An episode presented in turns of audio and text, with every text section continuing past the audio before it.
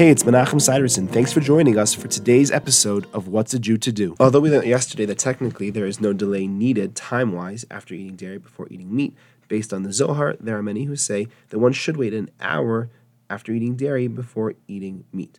And there are some who say that that stringency applies only to actually eating dairy, like cheese, and not to drinking milk. But there are some who say that applies even to eating milk. Although this is a custom that many bring based on the Zohar, if one does not have this custom, there is no need to accept this custom, and they can indeed eat the meat immediately after eating the dairy. There are those who have a specific custom as well, and again, if you don't have this custom either, you don't need to do this, but they have a custom to wait a half of an hour. Either because they interpret the Zohar to mean half of an hour, or because it's like a compromise between the customs of doing nothing and the compromise of an hour. Thanks for joining me. I look forward to seeing you tomorrow.